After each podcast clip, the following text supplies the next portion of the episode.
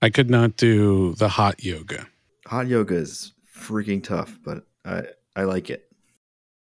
I'll Oh, do man. cold yoga. Talk about I'll do. it's just a bunch of people gathering in a freezer. Oh man, you you can't you can't. What do you call that pose? Shavasana, Sure. corpse or whatever. You can't you can't lay there with your mouth open because because some asshole is gonna leave and walk over you. And you're gonna get dripped on. oh yeah. Oh my god! It is not cool, No. Hello,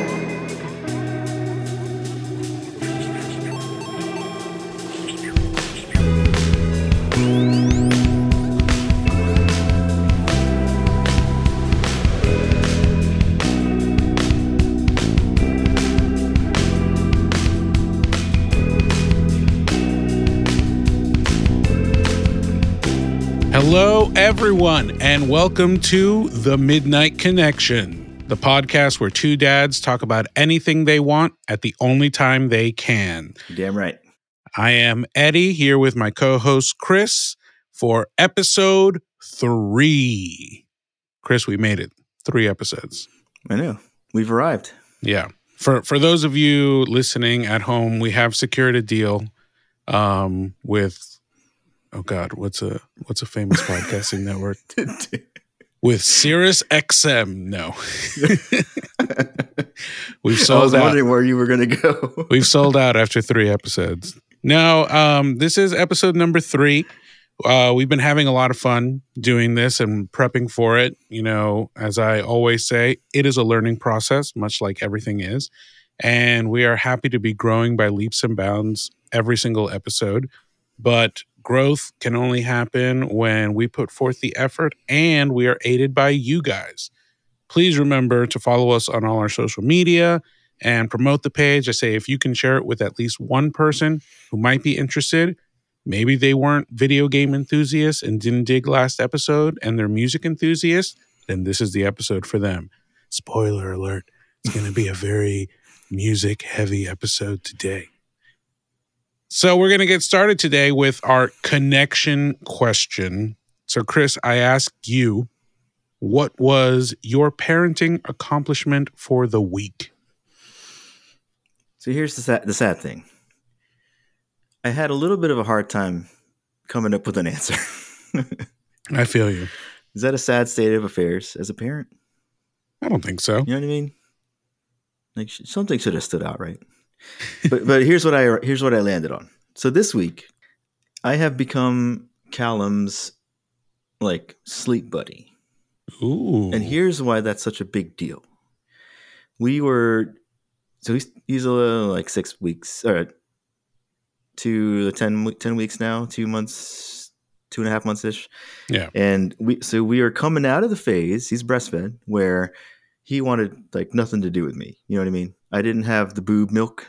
you I were was just- obsolete. Exactly. I'd Yes. you know, hold him for a little while and he'd just be like, Why? Why? Why are you even here? what are we even doing here, guys? Exactly. Which was really frustrating. You Yeah. know? And it's a it's not it, it sucks to have to be there with your infant child crying his head off and there's really just nothing you can do about it. You know? Mhm. and you want to comfort them you want to be there and do everything they need but all they want is the boob milk and that's you can't do it And that's not you. unless unless you're going to be one of those dads that wears the fake tit you know Yeah. with the i'm not going to do that you're right but hey I mean- if that's your thing if it works for you that's cool but I'm Honestly, it just seems like it would be a mess to clean and sanitize every use. 1000% That that would be my main reason that I would not approach that. And and every once in a while we'd get bottles ready for him. So I could do that every once in a while, but it's not like we have that stuff readily available and he's not Yeah. doing formula. So, um, you know, it's a thing. But we are now out of that phase, I think. Oh snap! Problem is he's been giving Francis a hard time. so it's gone been- the other way. he spent the whole day today and they didn't sleep, which is crazy. Like he tends to sleep all day long. So Yeah. I'm working, she's with him. I can hear him crying, and I'm I'm like, what is happening? Finish my day up, and she comes up. She goes, she hasn't slept. He hasn't slept all day. I take him for about five minutes, and he's down. so my accomplishment for this week is is being that guy. You know, I can actually tell now when he when he gets sleepy. Yeah. And then it's like, all right, I'm holding him one position. I can tell he's getting sleepy. Flip him over, lay him down, and he's out in like a couple Boom. minutes. You just come Yeah. in as the closer, That's right. and then Close it's all the deal. close the deal.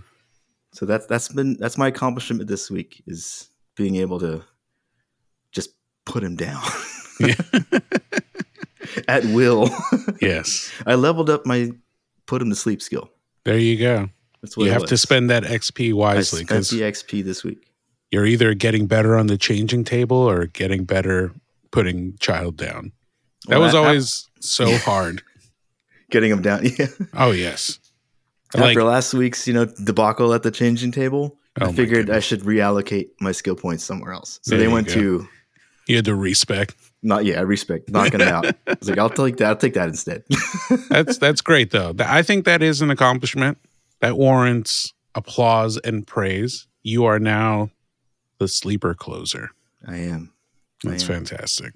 Well, my parenting accomplishment of the week isn't really mine, I think. I think the, the actual accomplishment goes to my daughter Thea, but it's a result of a lot of people putting in a lot of work, majority my wife.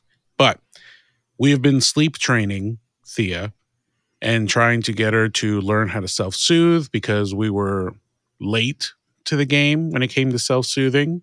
And so we paid the price that she loves to fall asleep in people's arms. Mm, hmm So with Thea, I am the person I think she finds the most comfortable to hold her because she's really long. Like she is a long, tall baby. Mm-hmm. And so my arms can actually hold her in like multiple comfortable positions, whereas my wife, who's five foot, might only have like two options and she gets super bored from that. So putting her down turns into an hour, two hour situation where she's just super fussy. If she's not dead ass asleep, she'll just wake up. And so it was, it's a pain, as you can imagine. I'm sure you're going through some of that right now. Yep. So for the past month, Stephanie has been spearheading the sleep training, you know, with the crying it out method, timing it. You know, it's like five minutes and then you come in and check on them and then 10 minutes and then you kind of up that until they start to self soothe. Mhm. And after two weeks of diligence from my wife and full support from me, Thea started going to sleep. You know, first it took awesome. first it took 45 minutes, then it took 20. And now Stephanie has it down like today. I'm downstairs. You know, the process is like I'll bathe her, Yeah. Stephanie will put her down. Yeah. So as Stephanie is preparing to put her down, I'll get the um, formula ready and like all this stuff to make sure she's out for the night. And I can hear when she's done, I'm downstairs like cleaning bottles and stuff. And I, I know she's putting Thea down when I hear Thea like cry hmm because who wants to be put down? But this time it was just like a ah, and then silence. Wow. Wow. That's was almost- golden. It was almost like the the sound of Link like doing ha, and that's it. And there was no other sound left. So yesterday, Stephanie and I went to a concert at the Anthem to go see Death Cab for Cutie and Postal Service. Mhm. And my sister was taking care of Thea by herself for the first time. Oh, okay. My sister has helped multiple times to take care of Thea during the day and stuff like that while we're working, but has never put her to sleep. Thea's a little bit under the weather. So we were like, man, this is going to be terrible because, you know, she can't breathe. There's mucus. She's going to have a bad time. We're going to the concert. The whole time I'm like checking my phone, you know, trying to support my sister in the endeavor that I know and experience daily. And I text her, I'm like, hey, what's going on? Like at eight. Uh-huh. She's like, oh, she's been asleep since 7:30. Holy cow. Apparently, she only woke up twice. My sister just let her cry it out, and she completely self-soothed. And it was a very easy night for my sister. And Stephanie and I came home. We're like, "Fuck, man, Like this is more concerts. this is this is it. Like it's, paid happened off. now. It's Yeah. paid off. the pain and of seeing your child suffer because that sucks, man. I'm sure you've ex- gone through it, like through your training or whatever you guys did, but like hearing Thea scream is so shitty, and like that girl's got pipes. Oh, I don't yeah. know if she got it from me or what, but that that girl can scream. it's hard. It, it you know it that t- goes to that key parenting decision of are we. This is a much bigger topic than for the intro. That's fine. We're coming out the gate swinging.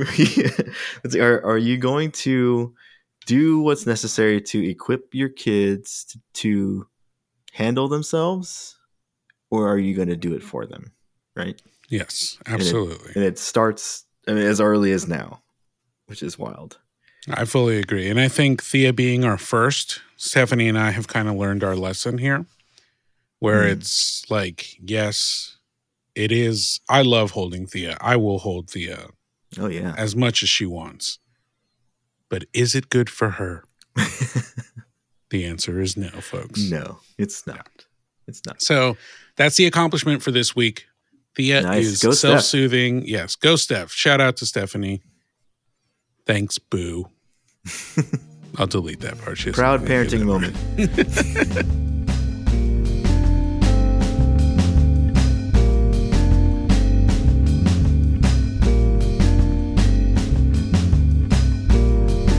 Well, great. We are connected. Guys, today we wanted to steer clear from video game talk for one episode and hit up another side of our lives that we love so much, and that is music. So we thought that we would basically look up and talk about instrumental tracks, right? Um, and what I mean by instrumental tracks are, you know, pieces of music that were written as instrumental, not like, you know, the beat of a hip hop song that someone stripped the vocal of, or like, you know, the vocal remix or the remix of something without a vocal. Like, I'm talking specifically designed instrumental pieces. Chris, how do you feel about instrumental tracks in general? I, I appreciate them. I will say, I didn't have a lot of intentional exposure to that. Like, I don't go looking out for instrumental music. Yeah. You know, uh, I, I love it when it's there. I appreciate instrumental music. I just didn't think of it as like a front and center type of genre Mhm. you know but i Yeah. you know i got no problem with it absolutely not um, so it was when you put that out there and i was thinking about it i couldn't stuff wasn't really coming immediately to my mind because I, I guess i was trying to think of artists that do that right? Yeah.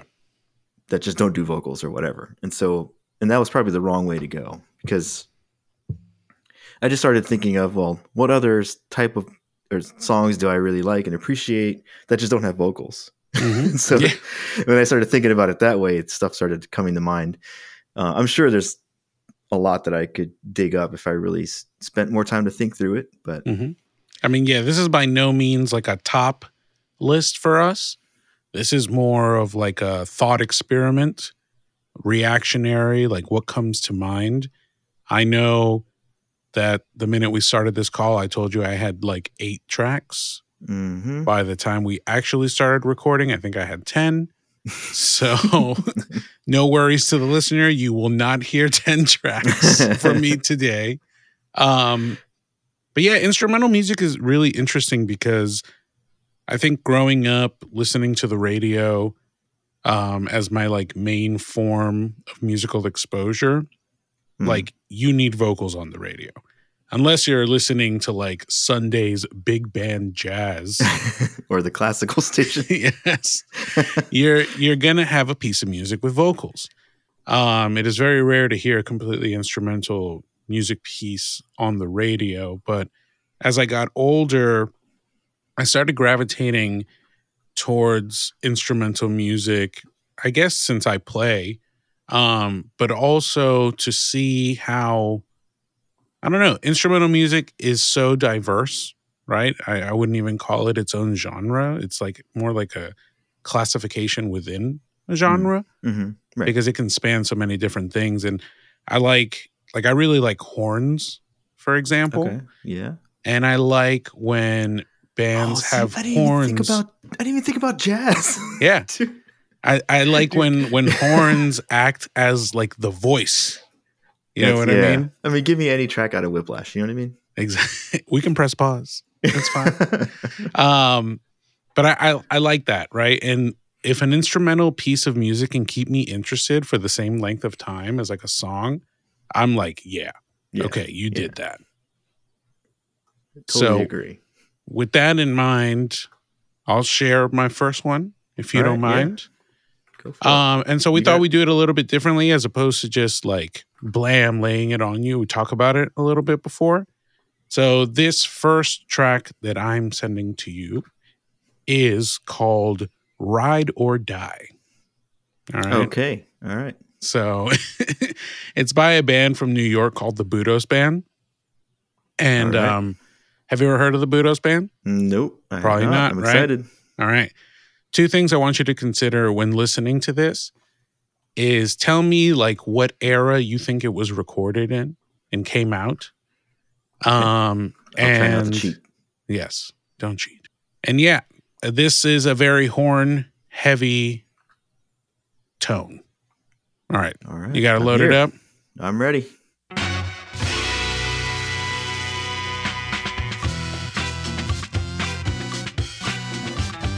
Right out the gate.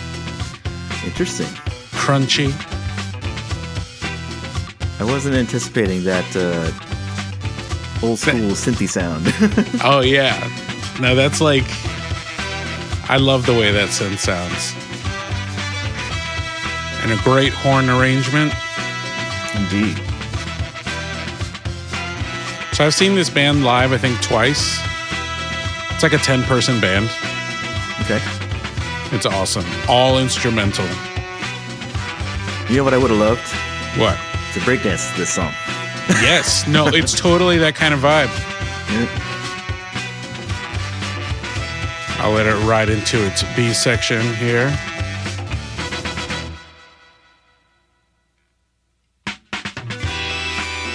Mmm.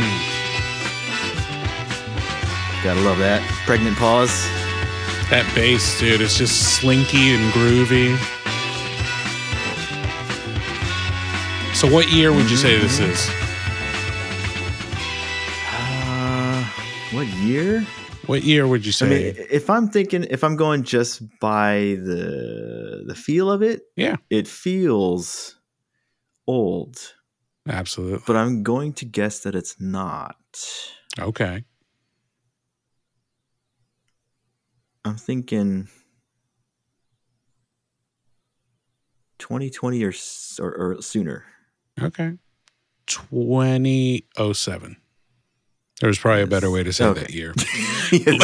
like 2007 would be Okay. how a regular human being says that. Um, but yeah, it's 2007. It was from their okay. album, The Budos Band 2. They like to label their albums like in Roman numerals. Okay. Um, they're a part of a record label in New York called Daptone Records, which I love because they record all analog and old school style to make it sound like those records Mhm. from the 70s. I don't know if you've ever heard of Sharon Jones and the Dap Kings, but they're on that label. Charles Bradley's was also on that label. Um, but Budos band describes himself as doom rock afro soul big band with a 70s touch. Doom rock afro soul big band with a 70 Wow, okay. Yes, I was I was to say if I had to pick the era it'd be like just before the 80s. Like, Yes. right right yeah, there. Yeah, yeah, the dirty 70s. Nice. Yep and that is my first track. I like it. It, it to That's me cool. it's I'll it's really moody. It's like driving to roll up on someone. yeah, you know what I was- mean? I had thoughts of like yeah, a movie where It's very cinematic. yeah, totally. Like Quentin Tarantino. Exactly. Yeah, it's Yeah. like guys in suits about to kick someone's ass. Exactly. Here they come. Hell yeah. Okay. I'm gonna save that real quick. All right. All right, my first one. Yes. So I just the first one that actually came to mind was this song. It is called Tokyo Funk. Do you remember where this comes from? Tokyo Funk. Mm-hmm. No. Okay. I came aco- uh, upon this song in our search for a theme song for our other show. Oh snap. and um, it is essentially where the name Samurai Beat came from.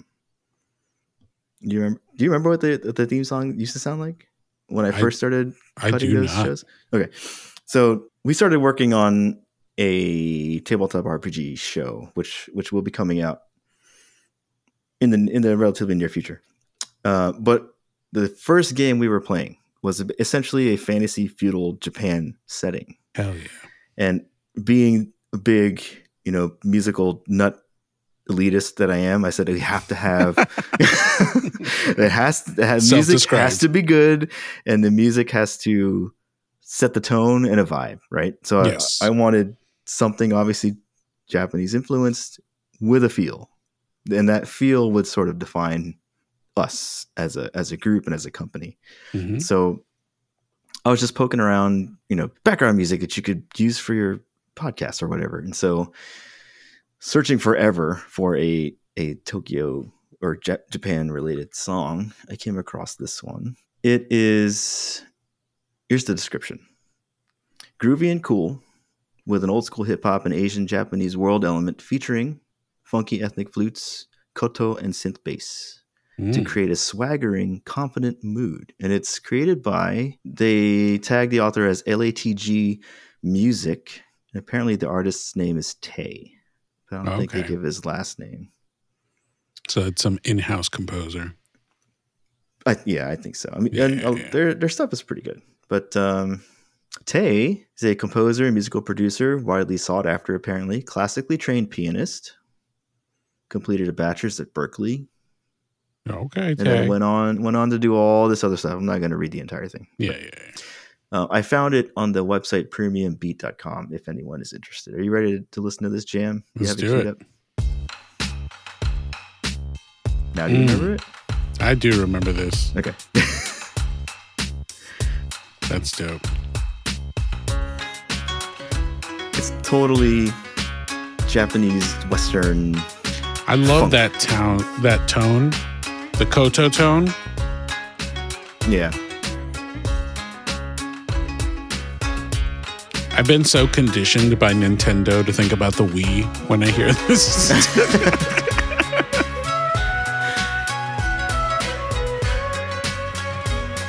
And I'm sure when we play L5 Hour again, we'll use it. yeah. Uh, Hell yeah. But it is a total tone setter. You know what I mean? Absolutely. It's like talking about party of badass dudes about to Roll up on people. yeah You can't come into this town and take money from the poor. yeah exactly Seven Samurai style. it's a it, but it has that it's like it's there's a lot of traditional japanese instrumentation in there but it's funky and it's groovy and it's got that modern sensibility to it. And i was like yes that's perfect. You know? I love it, dude. it's exactly what i wanted for the tone. Yeah. because I was, I was like that's us you know we're we're we have some old school sensibilities to us but there's plenty of other you know more modern influence in We're there young, we're hip. Yeah some sort of in a bit in comparison to other older people. Yeah, exactly depends on who you talk to That's dope, man. but I, I didn't want the song to just be some throwaway piece of music. I was like, I want it to stick, you know? Yeah, exactly. Something that people are actually going to be grooving to. Exactly. Well, I will take a cue off of your oh, track Oh, okay. Okay. and go a little bit hip hoppy. Hip hoppy? Is that Hip a genre hoppy. for frogs? Wow, that was a dad joke. The first one, three episodes in, we're That's slacking. right. That's right. 2 a.m., baby. All right. So uh, for my second track, I chose Ghost Rider by RJD2. Have you ever heard of RJD2? Oh my god, that's oh I can't believe What? You know this track, right? so well. I don't know if I know the track, but the reason why I'm laughing is because in high school, my DJ name was R2 DJ. oh, this. So I always saw this guy. And the and the reason the reason why that was my name was because I used to I was the only one in our little group that that was that was matching uh, and mixing two step music. okay. And our little promotional team was called Rewind. So I was Rewind's two step DJ. Nice. Yep. And then I looked up the name and I kept finding this guy all over the place. who the fuck is this guy? But yeah, no, this album came out in 2002. It's off of the album Dead Ringer. I don't even know how I came across this album, but in 2006, I was a freshman at VCU, and this album was just playing constantly. okay. Between having like Mario Kart Double Dash tournaments in Mhm. my uh, dorm floor and Smash Brother competitions, this was always like the background music to a lot of the uh, the competition. All you got it queued up? I'm ready.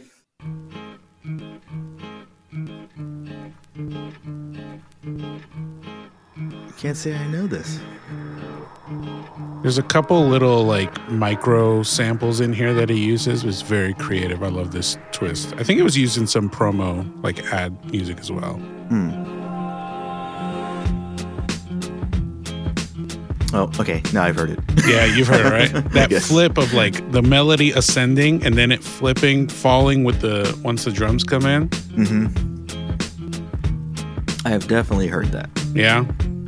I forget what ads it was done in, but it's just chill. Like it's got a good groove. The drums are very hip hop to me, but like almost more boom bappy than like harder hip hop. I'm a big fan of the boom bap era of hip hop. Mm-hmm. That that has always been my jam. And I love how like the there is a vocal sample, but it's just like ahs and oohs. Right. He also samples this artist, uh, Elliott Smith, who's like one of my favorite singer songwriters. Um, Elliott Smith did this entire song that was just a cappella, and he like layered his vocals as instruments.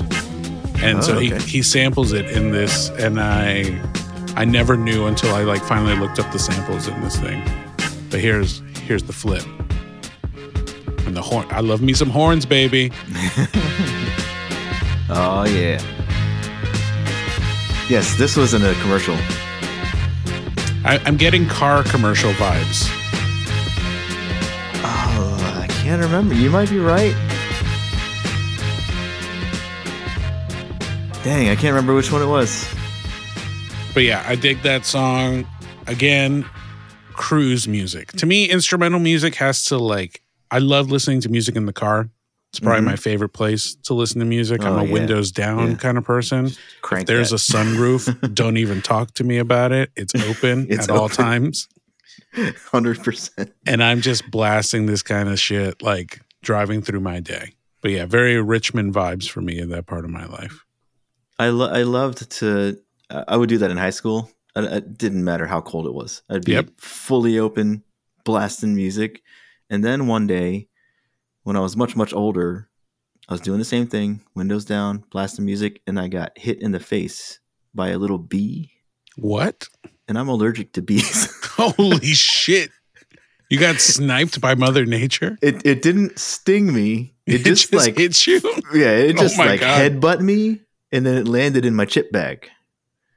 But And you was- saw it, obviously. Oh, I saw it, and then I, I mean, here I am freaking out, right? Yeah. Um, because because I could feel it start to kind of numb and Oh swell, my goodness. swell a little bit. I was like, "Fuck, I'm I'm by myself. This is I'm it. about to have anaphylactic shock over here."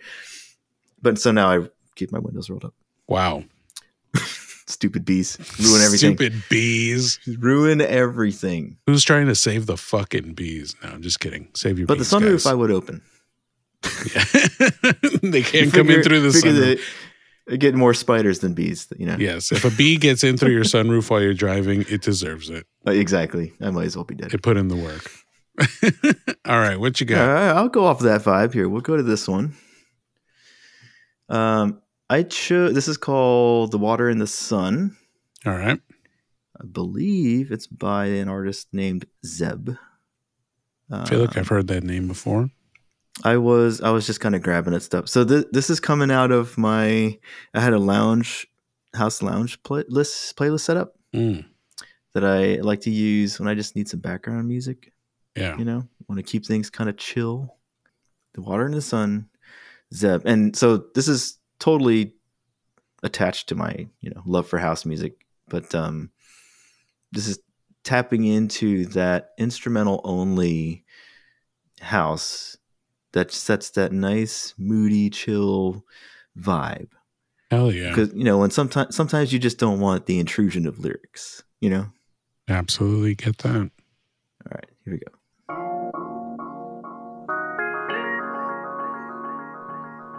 i think you'll appreciate the bass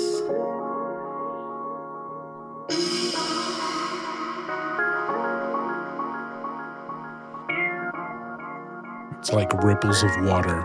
mm-hmm Mm, mm-hmm okay. yes sir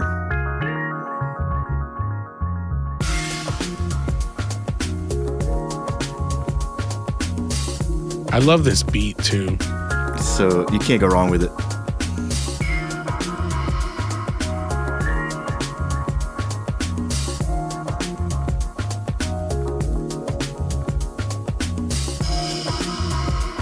this is definitely like a, a beachy vibe. exactly just chill out somewhere I love it when songs can play with space like that, like the delay reverb that's at the end of like that keyboard or whatever it is. Hmm. Like just let that tail flutter. And then everything's grounded by that bass. yeah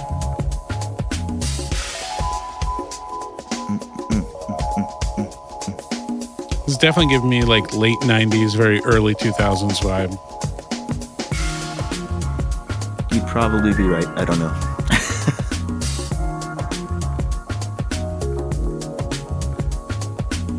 So this genre of music is called lounge, I mean, that's what I call it. I don't know. lounge house.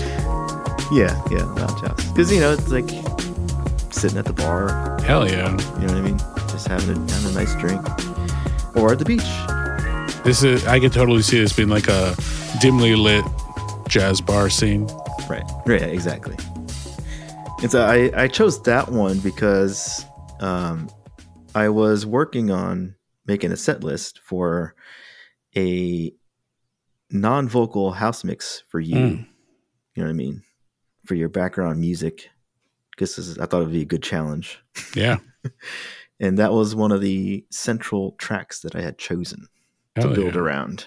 It's so interesting when you have um this is part of the reason why I like instrumental music because you can characterize certain tones and the way things are played with elements, right? So it's like how do you create the feeling of the water and the sun, quote unquote, right? Mm, You use a lot of reverbs and delays. It makes it sound watery, but you need to have the space in there for that. If you had vocals in there, it wouldn't sound as watery. It would be a lot more grounded. And yeah, I'm assuming the sun is like the bass being all hoppy and just like beaten. yeah. That's yeah, dope. you have that, ec- that echoey, ripply effect to it. Yes.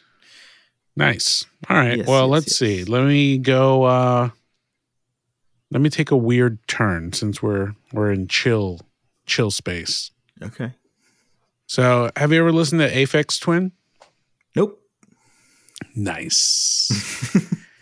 so, Aphex Twin is a electronic artist. I forget where where he's from. He's an Irish British composer. And so this dude has been making electronic music since he was like fucking 13. Like making his own circuits and uh out of like old TVs and stuff like that. And so in 2001 he put out this album it's called like Drukqs. I don't know how to pronounce it. hmm but it's uh D R U K capital Q S. Right? Yeah, I'd say I'd say Drukqs. So he makes up a lot of words. um, this song is called uh, Ford Hosman, which Okay. is uh, Cornish, which is a Celtic language that is from the 18th century. and it means sailboat slash noisy boat. And so I like this song. To me, growing up, electronic music really equaled like dancey house, Right. techno kind of stuff. And it wasn't until I found this that I realized like how cool electronic music works in like a subtle chill context okay.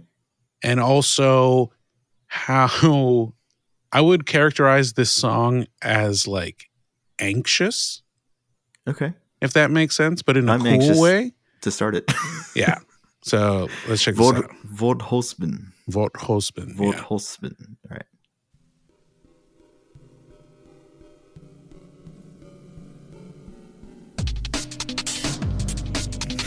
Like how the video just totally Yep.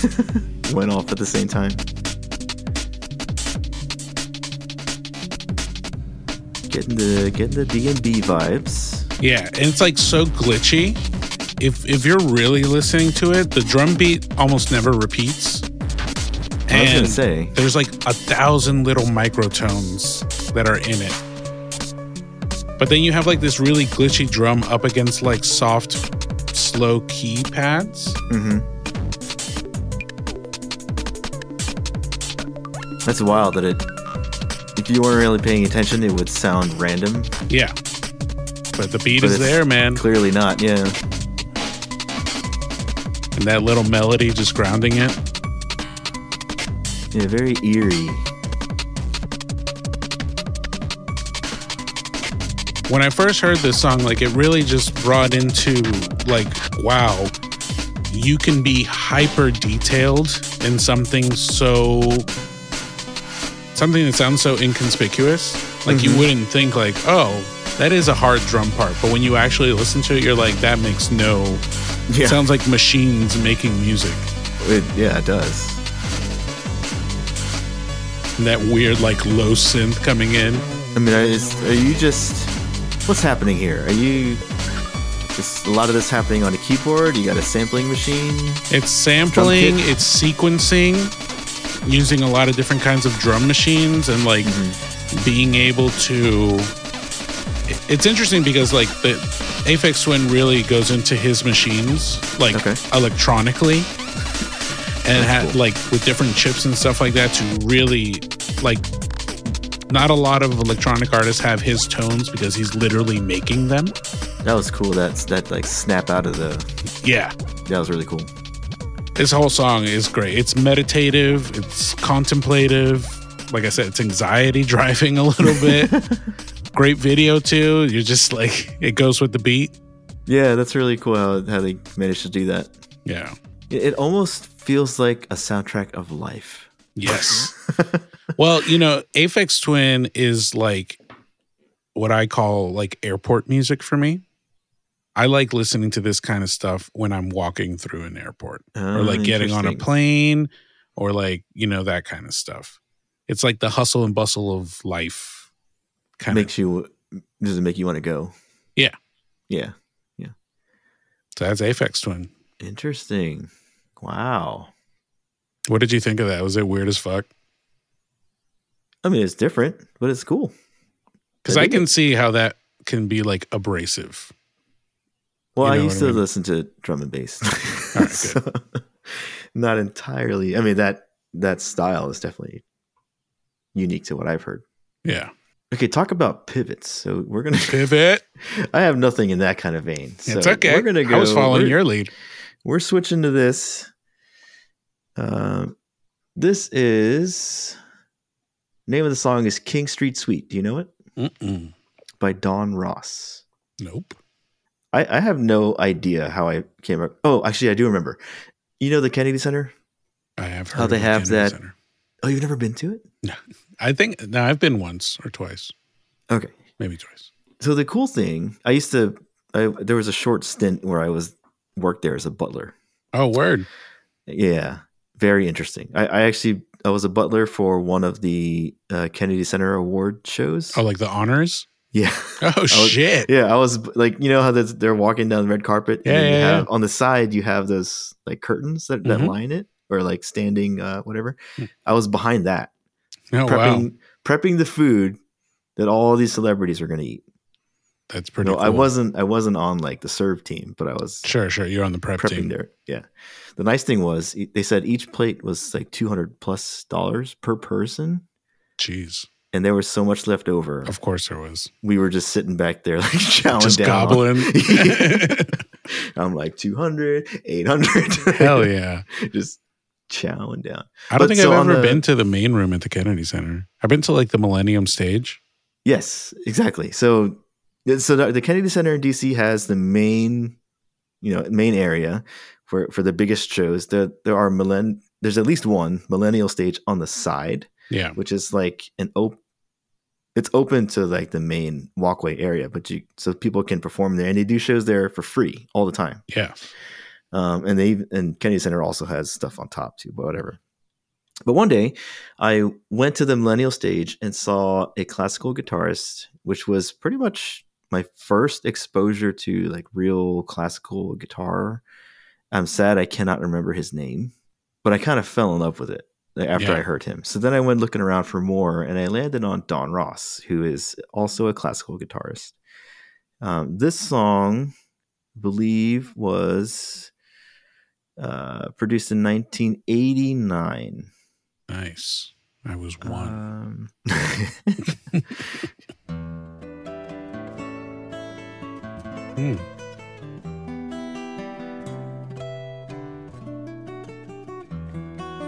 I'm already nerding out. You know, classical music is usually done on nylon acoustic strings. yeah, This guy is definitely playing a steel string. he's playing some steel strings. Yeah. It's so much harder for this kind of music to sound clean. What I what I love about Don Ross is he he made me fall in love with harmonic. Oh, did you get there? The harmonics. yeah. Mm-hmm. He made me fall in love with those. Because I would just marvel at how he could get them to come out so clean, Just like ringing yeah, was like, perfectly. Dang Yeah. man, how do you do that? A So lot of precision, a lot of skill. Yeah, he's not hyper fast in this song. He does have faster songs. Um, he's not hyper fast in this one, but it's all so clean when he plays. I love music like this. It's part of the reason why I picked Spira Unplugged last week Mhm. for for one of my music tracks. yes, the Final Fantasy one. Yes. is that the one? Yeah. because there's something like I play a lot of different instruments. Acoustic guitar, I feel like, is the most honest and the most bare you can be. Can't hide behind effects, distortion, or like reverb. It just is what it is. And if you if your technique is garbage, it will come out in like string noise or like weird shit. Mhm. And when it sounds this clean on a steel string, you're like, holy shit. You're like, all right, props. yes. And great Yeah, he's got- storytelling he's through the got music some- too. Yeah, he's got great, dude. You should check out his stuff. He's got some great songs. And it, it's all super duper clean. And he, he's kind of been the anchor for my classical guitar. I kind of fell out of looking for more of it, Yeah. but I, I might go back in now after the- the stuff you were exposing me to. Um, but he's yeah, he was like the anchor to to that. Like I always would come back to Don Ross and get that that vibe. I like it. I- Yeah. I like it a lot. This is actually a really good it's a good pivot. All right. It's a great pivot because it'll lead me to my next one. Um so this is a group called Chon. Chon. C H O N. All right. Um, I believe they're a California based group that started like around 2014. They're currently on hiatus.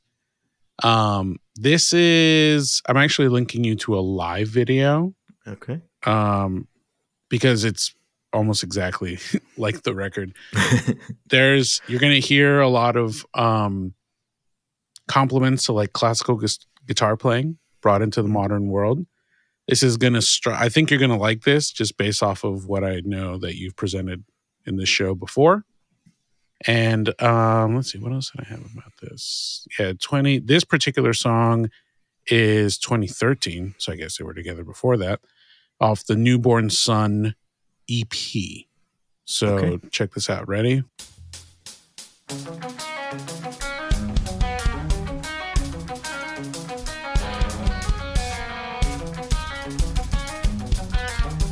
This drummer is already Oh, yeah. inter- interesting me.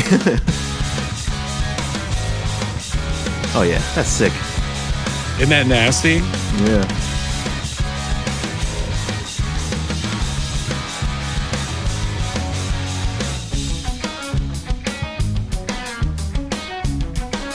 Young cats. Just They look young. grooving, dude.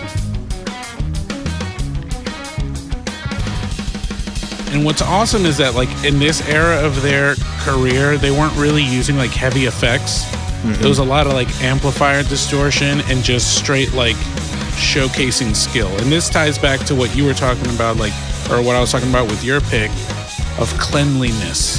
Mm. It's cool. There, there's something about having a drummer and a bassist just being so in sync. Oh, yeah. You know what I mean? Because sometimes if you if you're not paying, playing that active bass line, you can kind of, you know, Oh, like yeah. be able to get away with a little bit. But when you're playing in tune in time like that or stuff, it's, it's awesome.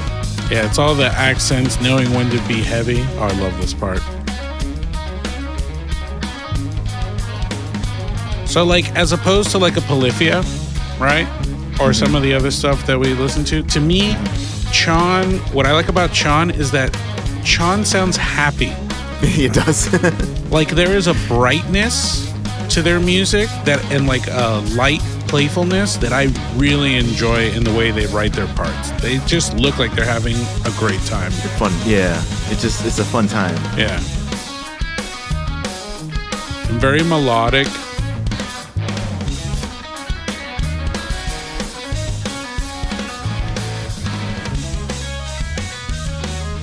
But unfortunately, they are no more. And Oh, I've missed my chance to see them. They actually toured with Polyphia. No way. Yeah, when they were both like up and coming. That's awesome. Yeah. That's cool. I take that a lot. That's too Yeah. bad. I wish I could play guitar like that. Oh, that'd be that'd be great. I would I would have had to have worked my entire life in order to get that that clean. They use a lot of like those pitch harmonics that you were talking about. Mm-hmm. Mm-hmm. All about that janks. I think I think it's. I mean, the melody has definitely gives that brightness. I think the the bass is also. It's like it keeps it keeps the mood up. Mm-hmm. Totally. I know you'll appreciate this one. This is Spectres in the Fog from the Last Samurai soundtrack. Are you Hans Zimmering me, bro? Oh, I am. Are you Hans Zimmering me You're right about now? to be zimmered. Damn. So the okay, the reason why I picked this one, uh, okay, whatever it is you think about the Last Samurai, I love that fucking movie. I've So- never seen it. Oh, really? Yeah. I would be very curious to know your thoughts if after watching it. There's something about seeing the name the white or the white samurai. no, Freudian slip. basically the what last it is. the last samurai and it being the white Tom Cruise on the poster cover. But I mean, it's actually well, uh, I won't say anything about it, sure. but um, I'm not going to judge something by not seeing it. So I, I mean, yeah, I it, it's one of my most favorite movies, and probably because of how it paints the samurai culture. I mean, I have obviously I'm no expert. I don't know if it's accurate, but this is what I've chosen to believe about the samurai culture. sure. uh, and you can't go wrong with Hans Zimmer. So th- this particular one, though, I would listen to. I, I actually used to sleep to their to the soundtrack. So I would I cherry pick some of the quieter songs Yeah. and then and then just play it while I'm going to sleep. Nice.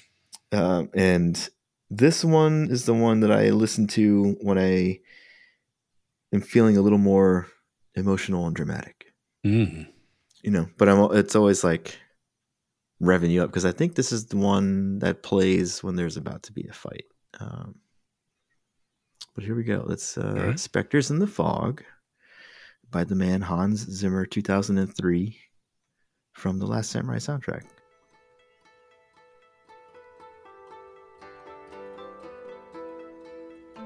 Wow. It's already Sounds like a bunch of mandolins, which is a weird instrumentation off of something that's supposed to be Japanese, but it fits tonally. Mhm.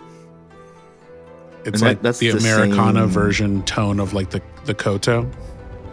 and that's the same tune that kind of rides a lot of the songs. Okay, Just a, it's a theme. the, the central yeah. theme. yeah. You know, a lot of people shit on Hans Zimmer.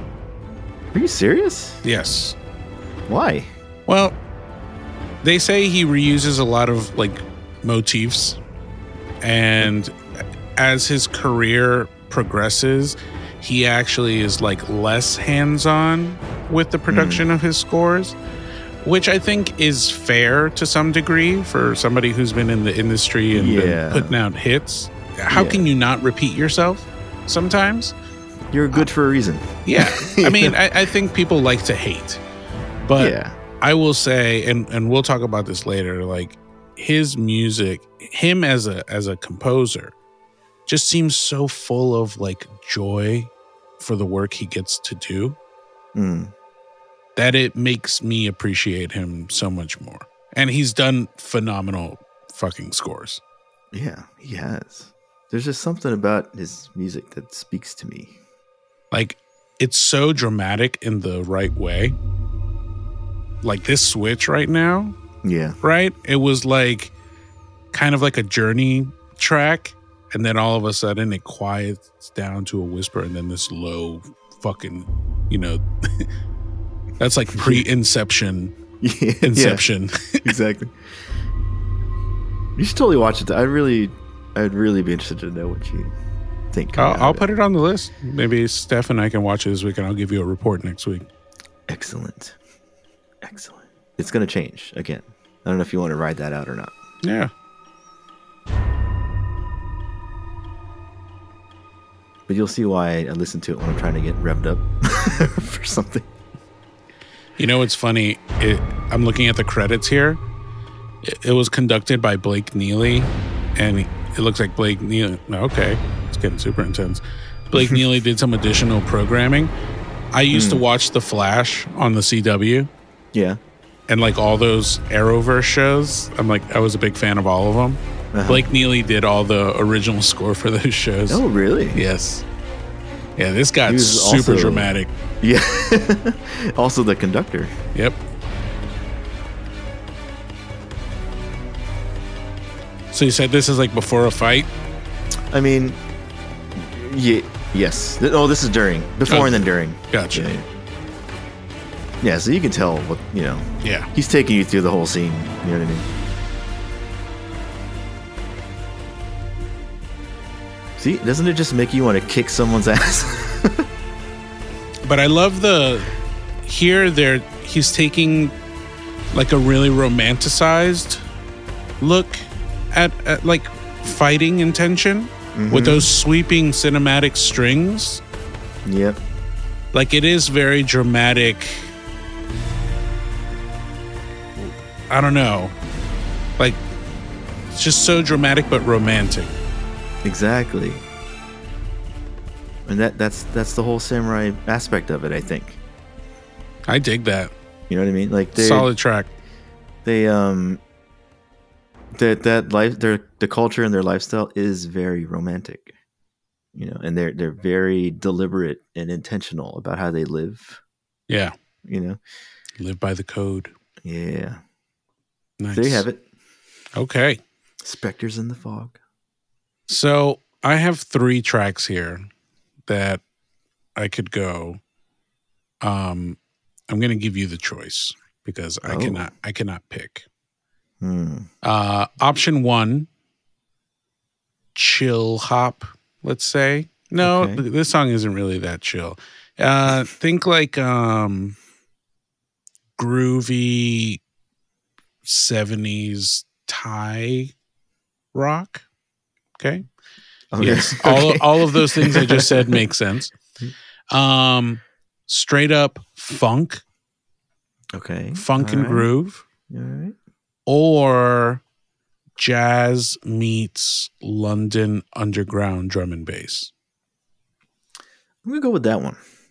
Jazz jazz meets London underground. All right. Yep. We can. That's we cool. can ta- put the other ones in the show notes if you want. That's want. cool with me. So this is Yussef Kamaal. Um, I have no goddamn clue how I found out about this band, but somehow through probably Spotify deep digging, I ran into this band and they only put out one album. It was a collaboration uh, between Yussef Dayes, who's the drummer, and Kamaal Williams, who's the keyboardist Okay. an arranger. And what I took out of hearing this for the first time is that Yussef Dayes, who's the drummer, is sick as fuck. And I love the way that his drums sound. They're very like organic, natural wood, and that dude just rips. I've never been huge into jazz, but I feel like this song bridges a really cool gap between jazz and, you know, like drum and bass shit. So, Okay. Okay. Interesting. Yeah. all right, let's hit it.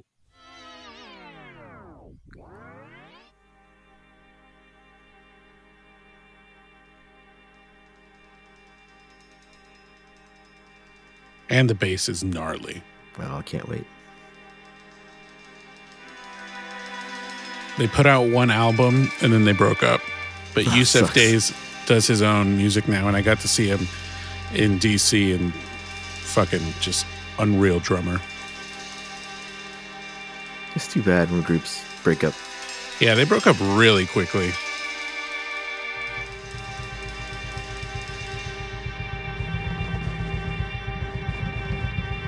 Got some stage setting here. Mm-hmm. Mm-hmm. That's fine.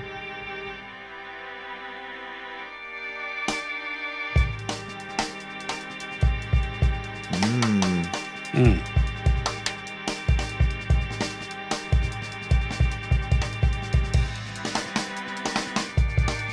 You know what I don't understand is sheet music for something like drums like that. I couldn't I couldn't imagine. I can't even read sheet music for any instrument.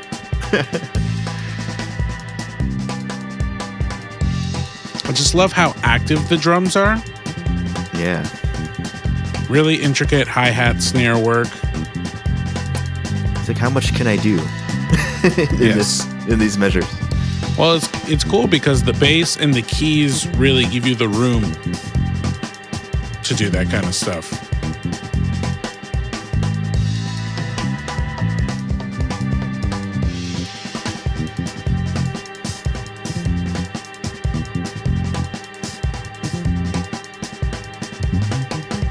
Oh, oh, oh, oh. hmm Mm. Bass is going in. Yeah, see, you, you fuck up that rhythm, you're gonna. it's gonna show, you know. So this is a very long track. So That's so chill. That's cool.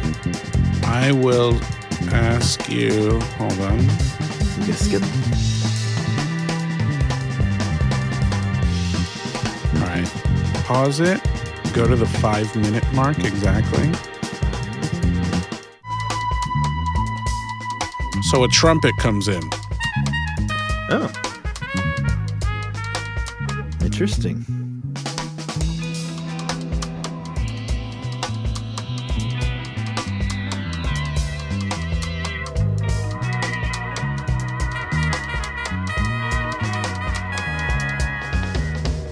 Love horns, man. What can I say? I mean, chords are just great. Yeah, so it definitely goes like a little freeform jazz here. But still, Yussef in the back just banging those drums like Yeah, there's no tomorrow. Like, I'm just gonna play. You all can work around me. you guys work around me, please. Yeah. That's cool. Damn. But yeah, really a really interesting cross section, I think. Um and that's what I find interesting. Like surprise me, you know. Mm, if you're going to make me listen to a song that is 8 minutes, please don't play the same thing for 8 minutes. over and over and over. Keep me engaged, I beg of you. That's cool. Yeah, I didn't. I didn't typically listen to jazz until after I watched Whiplash. And really? was That really that film really got that- you, I love That- that. that fucking movie got and Last you. Samurai. I love those freaking movies, dude. wow. Love them both to death. You know, I remember the first time I watched Whiplash. Um, I was, I guess, just starting to date Stephanie at that time, Uh-huh. and she was like, "Have you ever?" This is totally sidebar. Have you ever had uh, Vietnamese coffee before? And have you? Yeah. Oh yeah. Love it. Cafe Sua Da for those Yeah. at home. Damn right. Um, so that is like nitro fuel for the body. Uh, I have no idea how Vietnamese drink it all the time, but I had never had it before. So she bought it and brought it to to my place so we could like just chill and eat some banh mi and watch Whiplash. I was so caffeined out at that movie, and that movie is super intense. That by the Yeah. end, I was almost having a heart attack. But great film, yeah, I started plucking out jazz songs because of it. nice. And here we go. For the last one, we're going to circle back around. So this is another house track. Uh, it is called Romance for Journey. It's by an artist called Daishi Dance. And Alright. as far as I understand, Japanese artist. Didn't, didn't really didn't look too heavily into it. Sure. But the reason why I appreciate his music is because it is like the convergence of house and classical. Hmm. And you'll there's like he's he's very piano heavy, but he brings in a lot of this song. He uses a lot of other stuff too to go along with it. Um, I'm are excited. you ready? I am. Three, two, one. Already cool guitar. Yeah. I remember he I think he popped up in a recommendation and I was like, this is not house. And then it started. and Oh, then I was like, oh, snap. it is. That four on the floor, baby. so then you know, then I'm curious. I'm like, okay, this is cool. Where's where are you gonna take me? Right? Um, Mm. It's very like almost elevator music. You know what I mean? Dude, this Like, is such a Japanese approach to house. yeah. Right? This is such a Japanese approach. to Those keys, all day. He's got he has he uses piano heavily in a lot of his tracks. But I like this one because he mixes in a bunch of other stuff, and he he has uh, occasionally there's vocalists too. But I was I was listening to it, I was like, wow, this is like it's almost like you took a classical song and made a house remix of it, Yeah. and that's and that's him. Which I don't, for all I know, maybe that's what he did. I don't know, but I don't think so. Ooh. And then you get yeah, you get the strings. That lonely violin. singing it.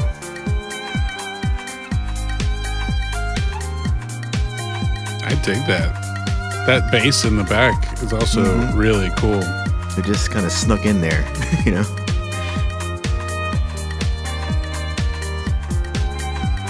This dude looks like Donnie Yen's cousin. Daishi dance. But I, I like it because he, his songs like take you places. It's like a Yeah. story in there.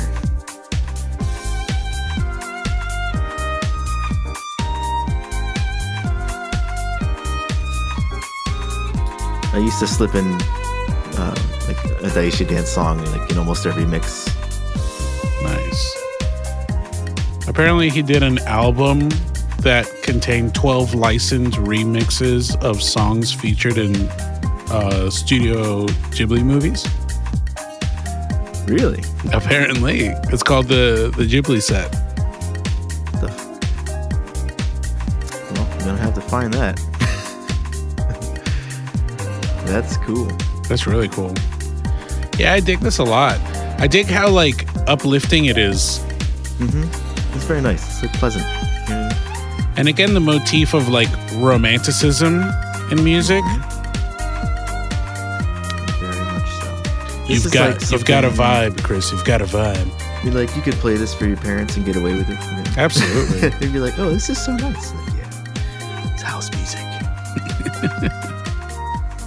it's so it's so nice to listen to. I like that.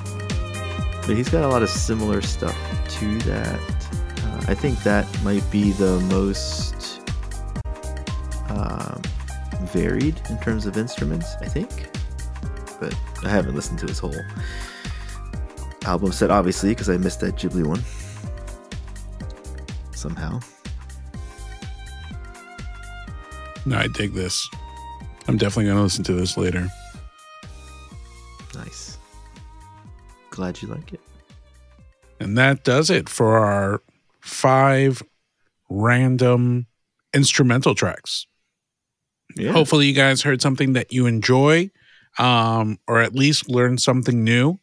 Please let us know some of your favorite instrumental tracks. Uh, you can either let us know on our social media or send us an email. That way, we can also get introduced to new music because that's what we do here. We like to learn. Hundred percent. And so that's going to do it for us today on the Midnight Connection. Thank you guys for sticking around and listening to our musings about music and shows and parenting. We fully appreciate all the kind words and support that you guys have been sharing online. Please remember to follow our pages, recommend us to a friend, send us a comment or just a shout out to just say, hey, I listened to it and I thought it was pretty decent. Or you thought it was great. Hopefully. it's the best we could hope for. Hey, I'm setting the bar realistic, and then everything from there is just going to be a plus. But we thank you guys for taking the time, listening to us. Uh, any last words, Chris? No, we just appreciate you tuning in and um, definitely, you know, like and subscribe to the show if you're enjoying it so far. And shoot us over anything you'd like us to talk about. We'll try and get them some things in that you're interested in. And uh, yeah, thank you. Fantastic. Well, everyone, we will catch you next time at midnight.